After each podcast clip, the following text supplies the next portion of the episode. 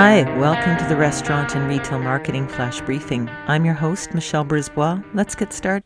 Continuing on with Restaurant Dive's 2022 biggest trends for restaurants. This next one's all about food halls, and it's titled Food Halls Will Empty Commercial Real Estate, will fill empty commercial real estate.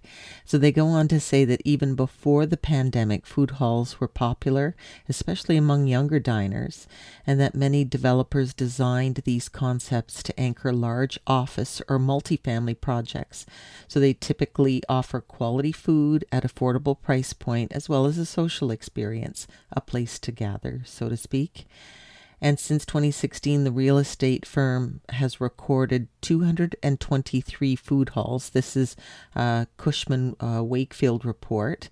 So 223 food halls operating in the United States, with another 165 in development. And so, though the pandemic has stalled the business over the last two years, they're noticing that developer interest is rebounding. Several companies are creating large food halls that highlight different types of cuisine, like French or vegan food, and they're growing at a tremendous rate, the research is saying. One reason is that real estate is cheap and available. There are massive properties out there going for better rates than they've ever gone before. Many developers are starting to plan projects um, who started prior to the pandemic are now left with large spaces they can't fill. And so there's opportunity for food uh, operations to fill in the gaps. They tend to be more resilient than other types of restaurants.